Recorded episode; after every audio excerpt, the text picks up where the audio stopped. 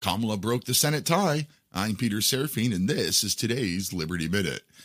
A party-line vote on the ironically named Inflation Reduction Act caused Vice President Harris to cast the deciding vote to pass the bill. There are so many problems with this bill.